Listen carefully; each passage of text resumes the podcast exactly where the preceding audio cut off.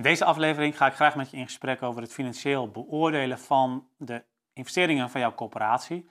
En waarom het sturen op rendement dan misschien wel niet per se de meest voor de hand liggende optie is.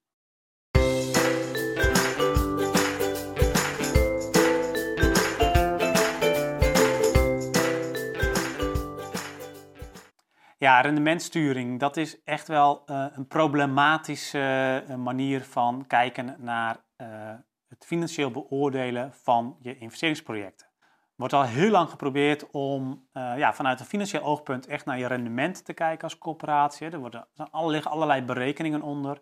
Er zitten ook heel veel aannames in over welke kaststromen rondom zo'n project lopen um, en wat het uiteindelijk dan dus ook doet met je vermogen. En ik denk dat we ehm, eigenlijk als coöperatiesector af moeten van alleen maar het sturen op rendement en weer even terug moeten van wat wil je nu eigenlijk echt weten over, ehm, over de financiële ontwikkelingen die gepaard gaan met een bepaalde investering, voordat je daarover kunt besluiten. Want in de praktijk zie ik toch dat um, ja, achter rendementsberekeningen liggen heel veel aannames die eigenlijk ja, versluierend werken op wat je nu echt wilt weten als coöperatie, voordat je een go of een no-go kunt geven op een investering. Nou, volgens mij zijn er drie dingen die je wilt weten. Als eerste wil je natuurlijk weten op het moment dat er een investeringsvoorstel komt om een complex te renoveren of om een aankoop te doen of om uh, ergens te verduurzamen of om, um, uh, nou ja, om, iets, anders, uh, om iets anders te doen. misschien ook een desinvestering. Um, op het moment dat je een investering gaat doen, wil je als eerste natuurlijk weten, kan ik dat betalen? Dus wat je dan gaat doen, kijk naar de kaststroom. En het mooiste is natuurlijk dat je vanuit als je vanuit je kaststroom, dus je inkomsten van dat jaar, die investering gewoon kunt betalen. bij sommige corporaties is het zo dat ze gewoon vanuit de kaststroom zonder te lenen gewoon een paar nieuwe woningen kunnen bouwen elk jaar. Nou, hartstikke mooi natuurlijk. Um, mocht dat niet kunnen, nou, dan kun je gaan kijken van kan ik dan, als ik hier geld voor leen voor deze investering, kan ik dan jaarlijks de rente terugbetalen vanuit de kaststroom. Nou, op het moment dat dat kan, dan kun je dus in principe de investering betalen. Dat is eigenlijk stap 1 wat je wilt weten. Nou, als dat inzichtelijk is, dan is eigenlijk de volgende stap, en dan wordt die iets ingewikkelder, Ehm, blijft mijn vermogen op peil. He, blijft het eigen vermogen op peil. En daarvoor zul je dus ook zelf normen moeten stellen. Nog even los van wat externe toezichthouders al normen stellen voor je vermogen. Maar ja, wat wil je aan eigen vermogen hebben? He, wat moet je solvabiliteit zijn? Um, ja, stel daar een norm voor en kijk op het moment dat je gaat investeren. Heel veel investeringen van corporaties zijn natuurlijk onrendabel. Dat hebben dus een negatief effect op je vermogenspositie. Ehm, maar kijk dus, wat is je vermogen nu?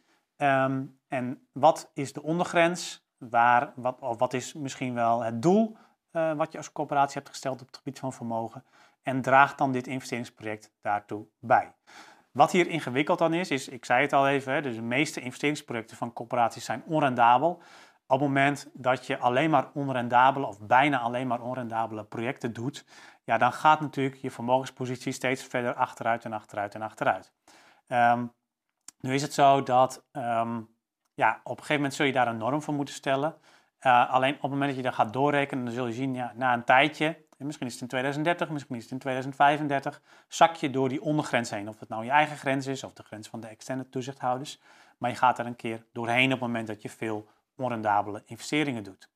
Dan is natuurlijk de vraag van op welk moment uh, ja, moet je dan ingrijpen. Hè? Op het moment dat je nu ziet dat je in 2035 door de ondergrens gaat, moet je dan bijvoorbeeld nu al zeggen van nou dan gaan we dit investeringsproject maar even niet doen. Nou, ik denk het niet. Hè? Dus ik denk dat je daar ook over moet nadenken van op welk moment ga ik dan ingrijpen.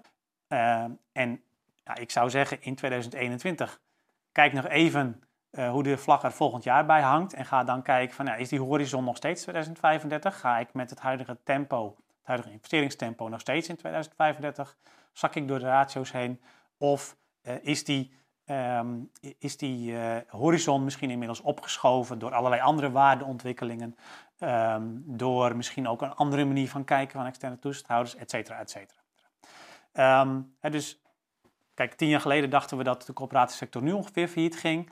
Uh, nu denken we, opgave- en middelen discussie, dat dat ehm, over een aantal jaren zal zijn.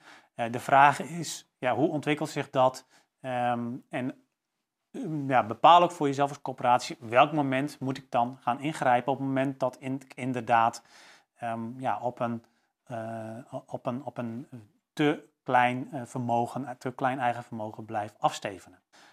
Dus daar moet je een aantal normen voor stellen. Dat is eigenlijk het tweede wat je wil weten. Dus uh, ja, in hoeverre wordt mijn vermogen hierdoor aangetast en is dat dan nog acceptabel? Dat is eigenlijk de vraag, want je mag er wel van uitgaan dat met de huidige uh, verdienmodel wat de coöperatiesector heeft en met de huidige ja, instrumentarium en, en, en, en, en, het huidige stelsel waar we in zitten, is het voor de meeste coöperaties vrijwel onmogelijk om over het algemeen rendabele investeringen te doen.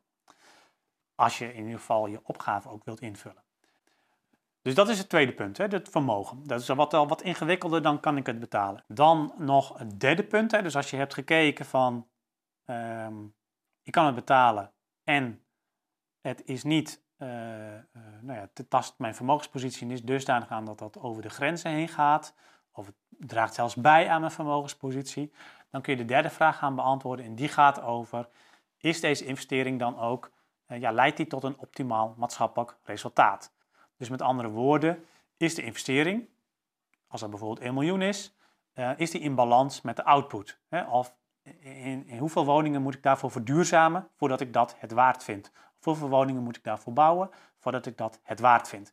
En daar moet je ook heel goed kijken naar, um, ja, wat heb ik nog aan andere projecten? Hè? Wat, wat is er mogelijk? Wat, hoe doen andere corporaties dat?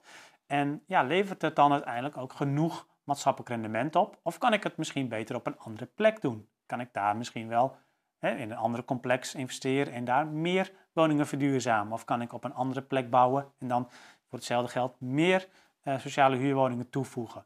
Um, dat soort vragen, dat beantwoord je in de derde stap. En volgens mij um, ja, heb je dan eigenlijk de drie belangrijkste vragen beantwoord voordat je een go of een no-go kunt geven op um, ja, wel of niet doorgaan met een bepaalde investering. Dus je weet of je het kunt betalen, in hoeverre het effect heeft op je vermogenspositie, of dat binnen je eigen en externe gestelde normen blijft. En of het in vergelijking met andere projecten die je zelf kunt doen of in vergelijking met andere corporaties, of het ook een optimaal maatschappelijk uh, resultaat met zich meebrengt, of dat dat misschien nog beter kan en dat je misschien beter in een ander project kunt investeren. Dat zijn de drie vragen. Op dat moment ja, vind ik het niet meer zo interessant om te weten wat dan uh, uh, met allerlei aannames het, het, het, het, financiële rendementcijfer is. Um, want dan weet ik, de belangrijkste vragen heb ik al beantwoord. En op basis daarvan kun je heel goed een go of een no-go op je investeringen geven. Bedankt voor het luisteren naar deze podcast. Wil je nieuwe afleveringen ontvangen? Abonneer je dan op deze podcast. En kijk ook eens op onze website corporatiestratege.nl voor meer praktische tips en downloads die jouw werk als corporatiestratege makkelijker maken.